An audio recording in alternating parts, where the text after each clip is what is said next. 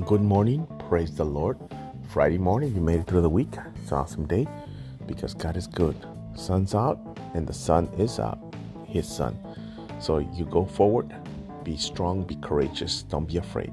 The word for encouragement today is Ephesians 4 31 32. Get rid of all bitterness, bang, rage, anger, harsh words, and slander, as well as all types of evil behavior. Instead, be kind to each other, tenderhearted, forgiving one another, just as God, through Christ, has forgiven you. you gotta get rid of those words. Don't let those words come out of your mouth.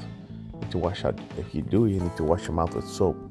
Don't. It's a, if you're a Christian, if you're not, then you can do what you want. But if you are, if you call yourself a Christian, it's a command. God's telling you, don't let these words come out of your mouth. Get rid of them. Get rid of harsh words, behavior that is that's out of the world. Drop it. God bless you. Have a great day. I'm praying for you. I'll see your prayer at 6 o'clock tonight. God bless.